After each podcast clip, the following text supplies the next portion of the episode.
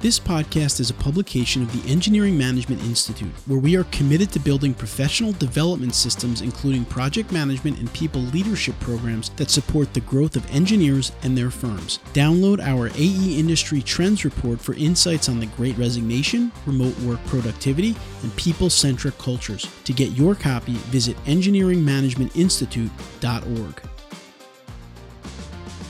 One of the biggest failures of architecture and engineering consulting firms is transitioning new project managers successfully into the role of project management. In today's episode, I'm going to share five specific things that your firm can do to ease this transition. And a lot of this knowledge comes from the work that we've done over the past years with leading consulting firms across the country on helping them build awesome project management development programs, which include not just the training component, but the transition component of someone into the PM role and the progression from once they become a PM to the different steps in project management. I hope you find these five tips helpful and you can apply them in your firm right away. Let's jump right in.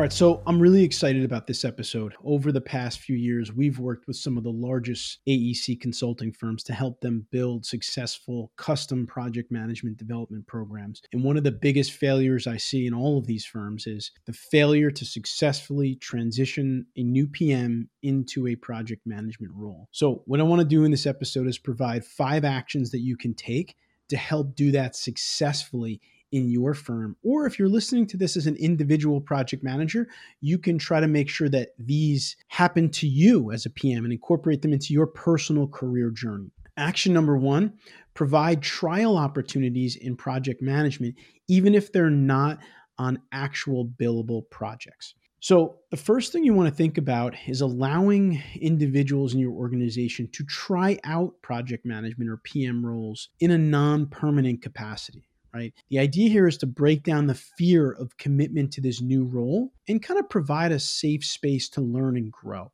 And you can do this through short term project assignments or rotational roles. What I really like to think about doing here is what about some non project opportunities? Like maybe you have a innovation committee in your organization that's looking at new technologies out there. Maybe you are in need of researching and finding information out about a new technology or a new funding source for a client give a project like that. Let a new or soon to be PM manage a project like that to kind of get their feet under them and understand what project management is all about. You have to understand that most of these consulting professionals are technical by background and very analytical. And so project management is going to be something new for them. So letting them ease into it can be really, really beneficial in terms of project management. And what you'll do by taking this approach is, first of all, you'll allow these individuals to really test their interest and suitability for project management in general, right, in a very low risk environment. And it also can help you to identify and nurture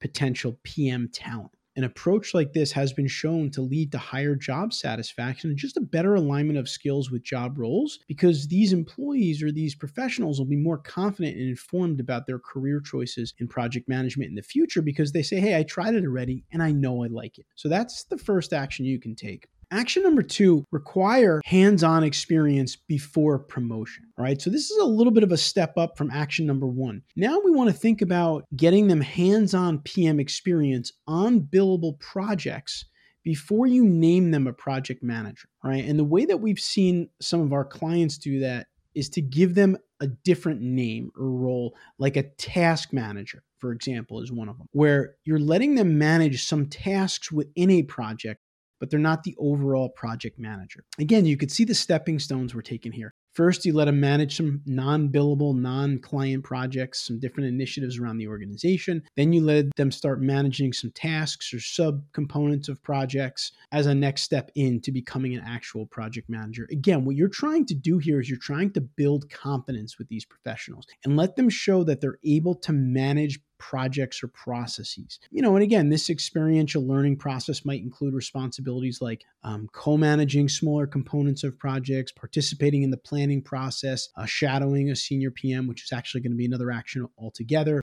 And again, these experiences will help to build these essential skills And they're also going to offer kind of a realistic preview of the project manager role. That's what you want to do, right? You don't want people just to show up one day, hey, you're a project manager. Oh, what is this going to be like? So, this action allows them to get more comfortable. Action number three is to provide comprehensive training for aspiring project managers. This is so important. And I know I'm saying this, and at EMI, we offer learning and development programs and training. That's one of our primary services. But I, I want to just talk a little bit about it in detail here because the word training has become a bad word in our industry and it's become very watered down because the way people think of training today is I go to a training, I go to a webinar, and then I'm done. All right. And that's not what training is. Think of training more of as learning and development. And how can you make sure that your project managers are learning and transferring these PM skills back to the job? So when we say to provide training or learning and development programs, they should be well thought out. They should cover the entire project lifecycle. They should have interactive assignments that allow them to practice what you've taught them back on the job. And they need to be given over time not crammed into one day like a PM boot camp. Because what's going to happen in that scenario is they're going to get a whole bunch of information. It's going to be too big for them. They're not going to get it all, and then they're not going to use it. Typically, what we like to do in organizations is to provide, when we build the custom programs, is we'll build a multi level program. So there might be an introduction to project management, advanced project management, etc. And that gets delivered to an individual over time, over their career as a PM. So in year one, they might have to take a foundations course. In year two, they might take an advanced course. In year three or four down the road, they might take a advanced people leadership course. And that's the other thing that I want to mention here. Project management is about three different things. And I'm not talking about the scope, schedule, budget triangle. That's one side of it. But I'm talking about the skill set triangle. You need to have your technical skills because you need to understand the project to be able to manage it. You need to have your project management skills, right? Managing the scope, schedule, and budget, etc but you also need to have your people leadership skills and the ability to interact with people. And the project management program that you utilize or you develop should consider all of those skill sets, especially the people side of it. Now, I know we can't necessarily get all of them into every PM program, and that's why we take an approach where we develop multi programs or multi level program for professionals. So make sure that training happens and make sure that the first level or the foundations level happens very early on in their career as a project manager. Action number four is to utilize the power of mentorship in project management. So, when we build our custom PM programs for firms, one of the first steps we take is we interview professionals across the organization PMs, non PMs, accounting professionals, etc. And a lot of the successful PMs, when we ask them what was the number one thing that helped them to be successful as a project manager, most of them say mentorship and guidance from experienced PMs. So, while it is imperative that you take the previous action, you provide comprehensive training for your PMs, that training needs to be coupled with mentoring, shadowing, interacting with experienced PMs in the organization. Because there are things that you cannot learn in a course or a training that you can only learn by shadowing and by doing. And by providing avenues for mentoring, you are going to truly help your PMs become successful. And that's the bottom line. Doesn't have to be a formal mentoring program, but there needs to be avenues for your senior PMs to connect with your soon to be and new PMs and to kind of take them under their wing and bring them along. That could be through quarterly calls, collaboration calls, it could be through time, you know, meetings from time to time in person, you know, annual events, however you want to do it. Think about that. And, and a lot of times, companies, when they approach us and they ask us to build a program for them, they'll ask us if we could do it in person. My answer is we can always do it in person if you want us to. But the challenge with in person events is that again, you can't come together usually every week in person or every month over an extended period of time. It's like a, more of a one and done, and that never works for learning retention. However, if you want to do an annual PM event for team building and mentoring and guidance, that's a home run. So, spaced repetition through virtual training, and then from time to time, bring everybody together for the relationship building aspect of it. So, that's something that I would keep in mind as you're thinking about building different programs. Action number five embrace continuous learning in project management. This is the final thing that I want to share with you today. And I just think it's so important because once someone becomes a PM and they get into the PM progression and the PM training program, we can't forget about them.